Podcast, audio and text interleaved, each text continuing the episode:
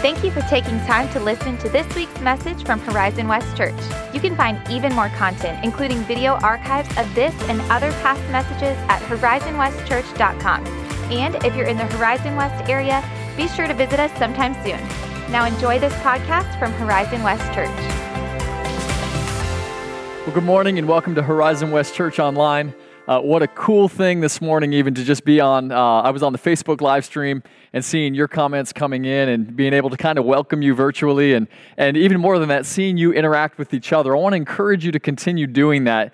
And uh, let's do as much as we can to make this uh, uh, an immersive experience. So I want to encourage you to leave comments to each other, maybe comments on the message that's being preached, uh, take notes, um, and, and let's encourage one another and let's hear from the Lord this morning on this beautiful Sunday. And uh, I, I don't know about you guys, but I am looking forward to getting back together. I can't wait till we can do that in person. Um, that's going to be an awesome, awesome Sunday. Well, last Sunday, uh, I got the chance to reintroduce the Gospel Conversations wall. If you're a Horizon West Church member, you know what that is. Uh, but that's the uh, illustration or the visual that we've created to keep us focused on a thousand gospel conversations. In fact, it looks something like this, and those are push pins, those different colors that you see. And what I want to encourage you to do is to continue pulling pins off of uh, the wall, figuratively speaking, as you have opportunity to share the good news of Jesus with people, even in this unique season. Uh, one of the ways that I've been keeping track of that, since I can't pull the pins off physically, is just in my Bible uh, to write gospel conversations and to keep track of those that I'm having so that when we get back together, hopefully in just a few Sundays, those pins can come flying off that wall once again. Well, I want to tell you about one story in particular. Last Sunday, Easter Sunday, I got word that there was somebody who was going to be baptized. Some of our faithful members, Socrates and Dorcas Perez, a, a member kind of of their extended family, had expressed interest in being baptized. And so I said, hey, if you would have me, I'd love to come over after the service and be part of that experience. And this is just one example of how the gospel is moving forward. I want you to watch the screens for just a second. Has chosen this day to resurrect uh, as well and to declare publicly that he belongs to a new team and that he doesn't want to be a secret agent, mm-hmm. but declare the power of uh, the Lord Jesus in his life.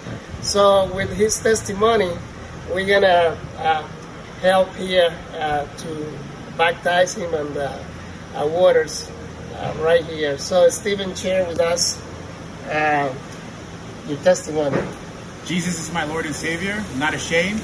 I've always been wanting to do this for many years, but today is an exciting day that I wanted to do it now. Praise God. Uh, Stephen, because you have confessed the Lord Jesus as your Lord and Savior, I do baptize you in the name of the Father, the Son, and the Holy Spirit. Amen. All right. Yes. What a cool moment, you guys. And I want to encourage you to continue sharing the good news of Jesus with people, continue taking opportunities. In fact, uh, as you have opportunities, we'd love to hear about them so we can be encouraged and also so that we might be able to share them. And so you can do that by just going to horizonwestchurch.com slash share and you can send us those stories. This is times where you've had a chance to pray with somebody, to invite them to participate in the live stream with you, or maybe even just to share the gospel of Jesus with them. And we want to encourage you to do that. Well, one phrase that we've all heard dozens of times the last few weeks is the phrase essential workers. And we've come to learn that some of the things that maybe we considered essential in our life before, we've come to realize aren't really essential. Things like gyms or bars or sporting events or movie theaters. Things that were so filled and so popular and so part of our lives before that we can no longer do in this season. I got to tell you, it's so weird to be preaching in an empty room. You can see the seats behind me. We, we, are all experiencing a radical disruption from what was comfortable before and what we found security in prior to this. And chances are you've actually experienced disruptions in your life over and over and over again.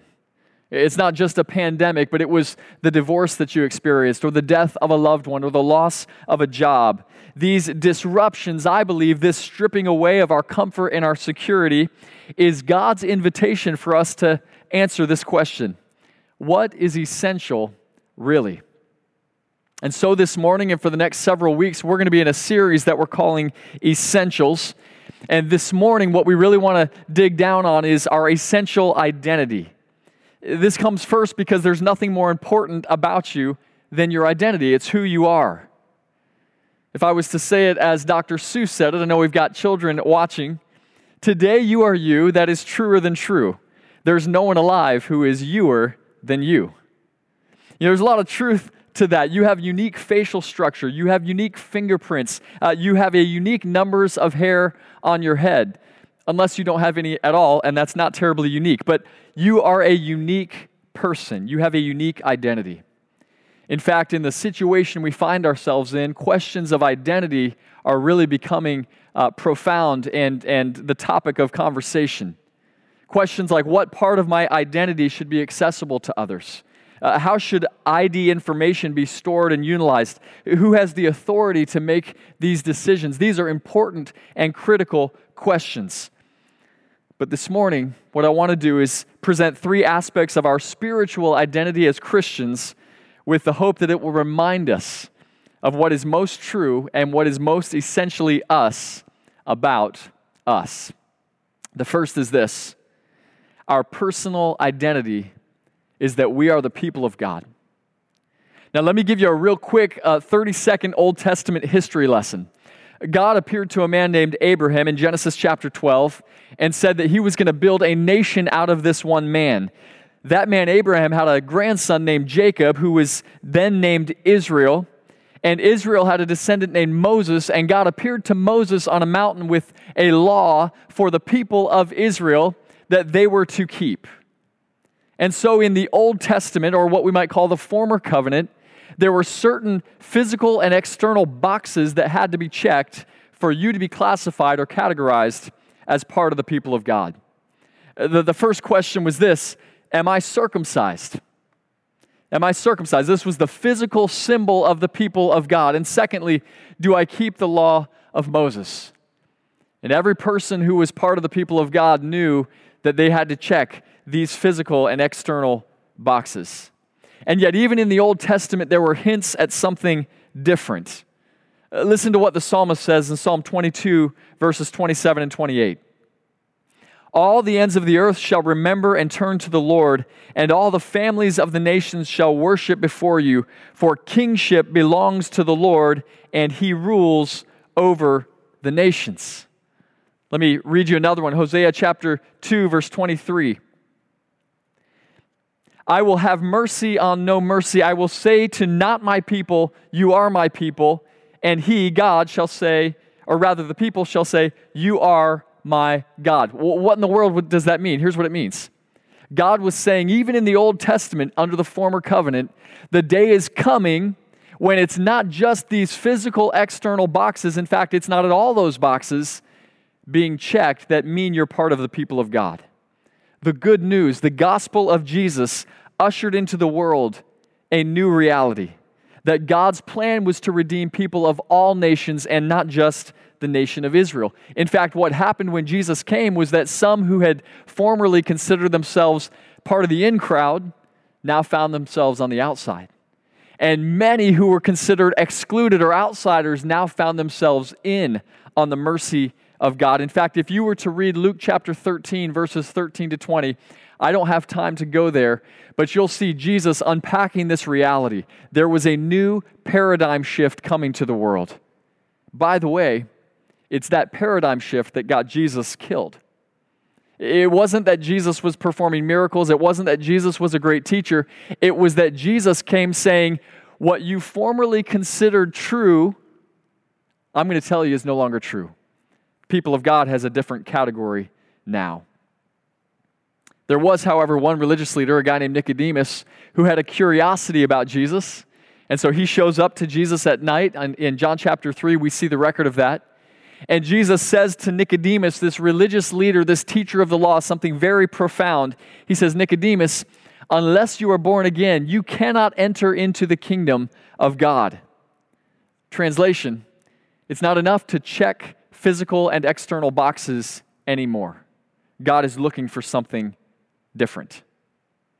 And so in John chapter 1, verse 12, we see these words To all who received him, Jesus, to those who believed in his name, he gave the right to become children of God.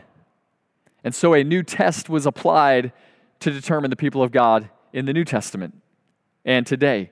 The questions now are not external and physical, but rather, have I received God's invitation to salvation? And do I believe in the name of Jesus? As you're watching this morning, Horizon West Church and viewers from all over the place, I want to ask you this question. I want to be very clear on this. Have you created new physical and external boxes that you can check to, to indicate that you're good with God? Uh, maybe that box is, well, I belong to a Christian nation, I'm an American, or I belong to this or that political party, therefore I can check the box.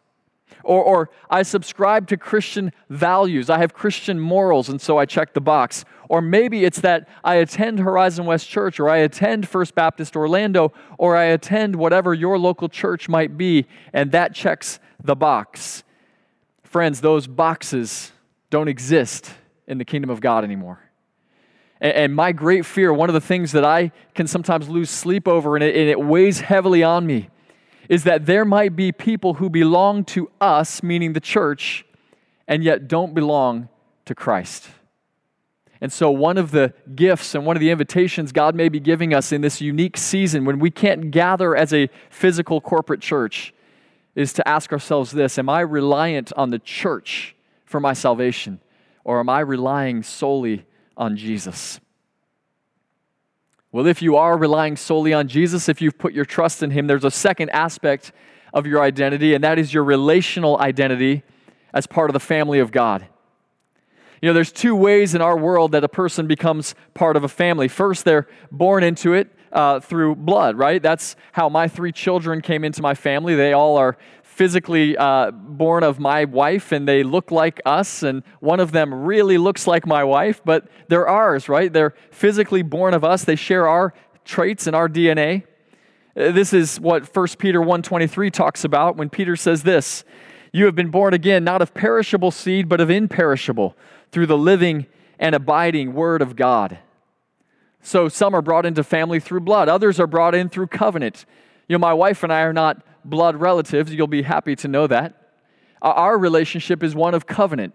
We stood at an altar 10 years ago this weekend and said, For better or worse, for richer or poorer, in sickness and health, till death do us part. And we made a covenant relationship. We are family because of covenant. This is also what's true of those who have been adopted. You've been brought into a family through covenant.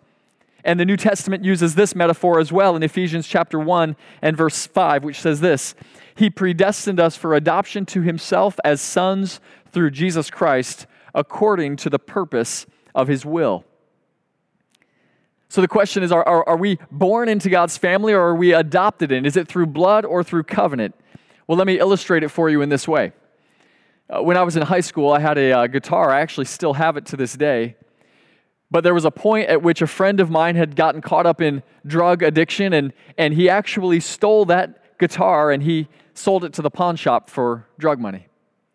Well, when we found out, it became clear that uh, that had happened, and I needed to buy that guitar back. It, it had been sold, the pawn shop owner had given money for that item.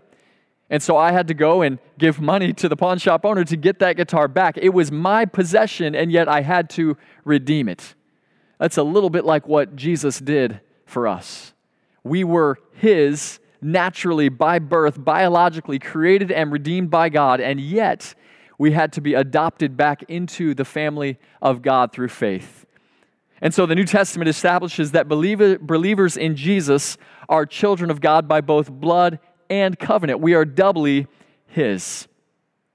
What does it mean that we've become part of the family of God? Well, two things at least. One, we have a heavenly Father. When Jesus was teaching the disciples how to pray, the first words he gave them were these Our Father who art in heaven. That word was Abba in the Greek. It was this daddy. It was this relationship with God that, that was foreign to other people that, that didn't understand this covenant of grace. But he said, Those who are God's children, those who are followers of Jesus, you're going to have a relationship with God that is of a child with their daddy.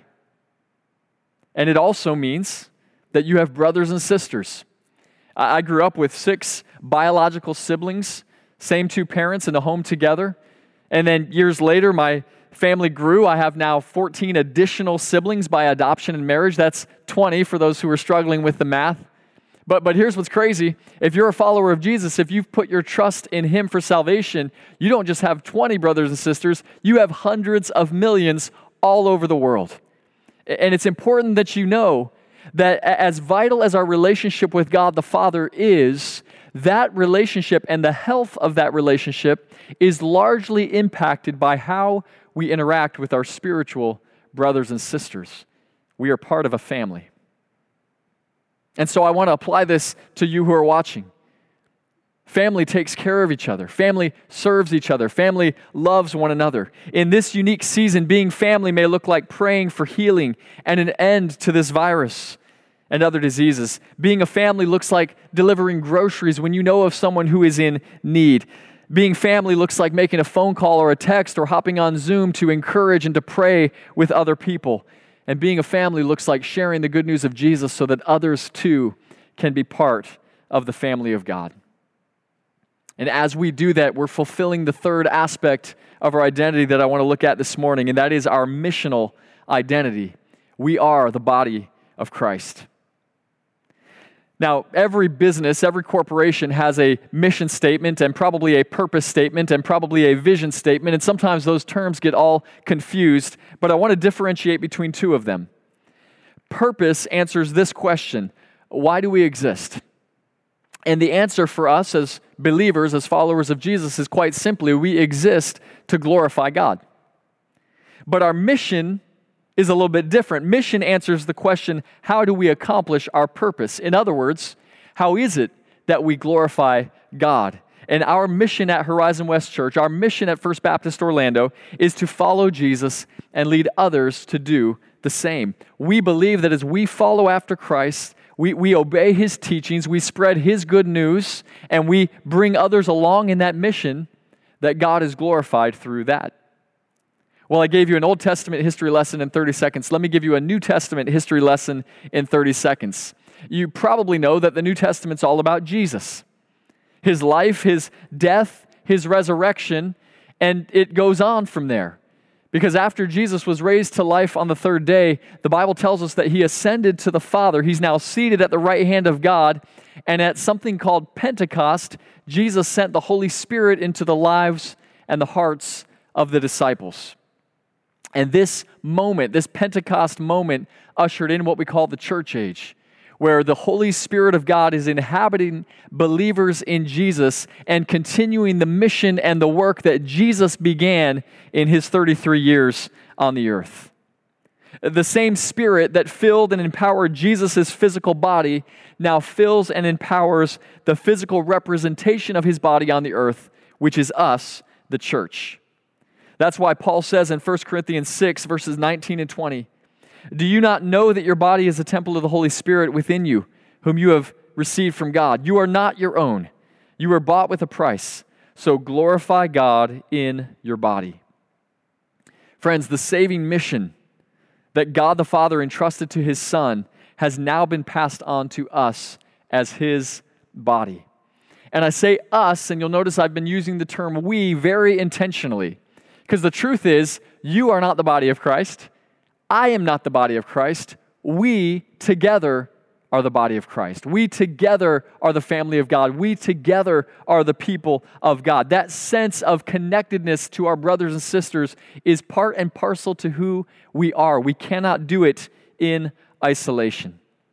This is why Paul uses the analogy of the body because our body has literally hundreds and hundreds of different parts, and yet they come together to make a cohesive whole to accomplish things like speaking and walking and doing. And God has fit the body of Christ together in such a way that the gifts of this one and the personality of that one and the gifts of this one come together. And when they come together in unity, mission is accomplished and God is glorified.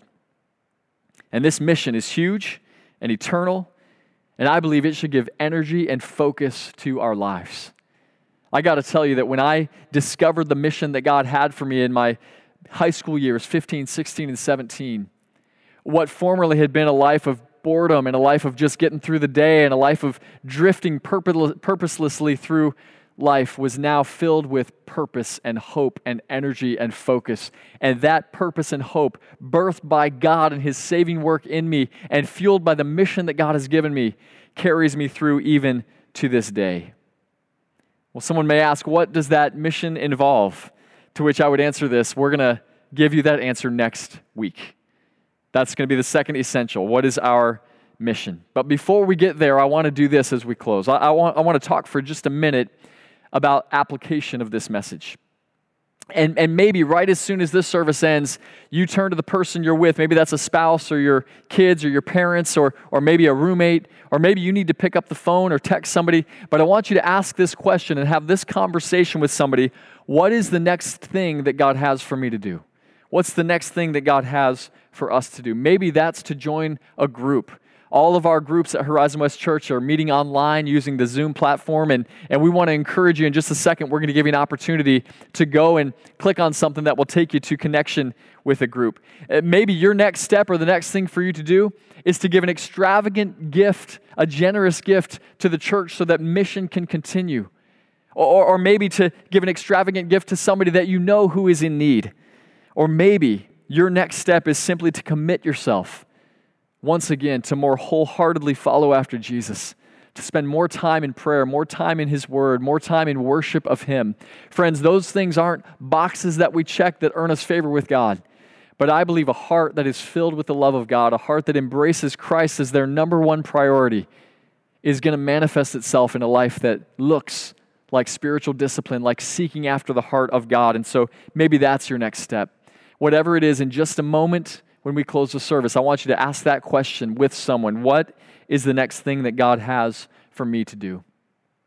Friends, I want to thank you for being with us. I can't wait to get back together in the room physically with you. And in the meantime, let's continue to be the body of Christ. Let's continue to use our gifts, to use our encouraging uh, uh, tongues, our, our texts. Let, let's, let's build one another up. Let's share the gospel of Jesus Christ, and let's see God glorified in this season. Would you pray with me as we prepare to sing? Father, we thank you for this unique day, God. And even though it's so different and so disruptive in so many ways, God, we know that your purposes and your mission have not changed. God, that you seek to redeem a people from every tongue and tribe and nation and language. And God, in many ways, that gospel's bursting forth now like never before. So, God, would you allow us to keep in step with your Holy Spirit? Would you allow us to be partners with you in the gospel work that you're doing? To the glory of God the Father. And in the name of Jesus, we pray. Amen. Thanks again for listening to the Horizon West Church podcast. If you were inspired or encouraged by something you heard today, share it with a friend. For more information like our service times, location, and other info, be sure to visit us online at horizonwestchurch.com. Have a great week.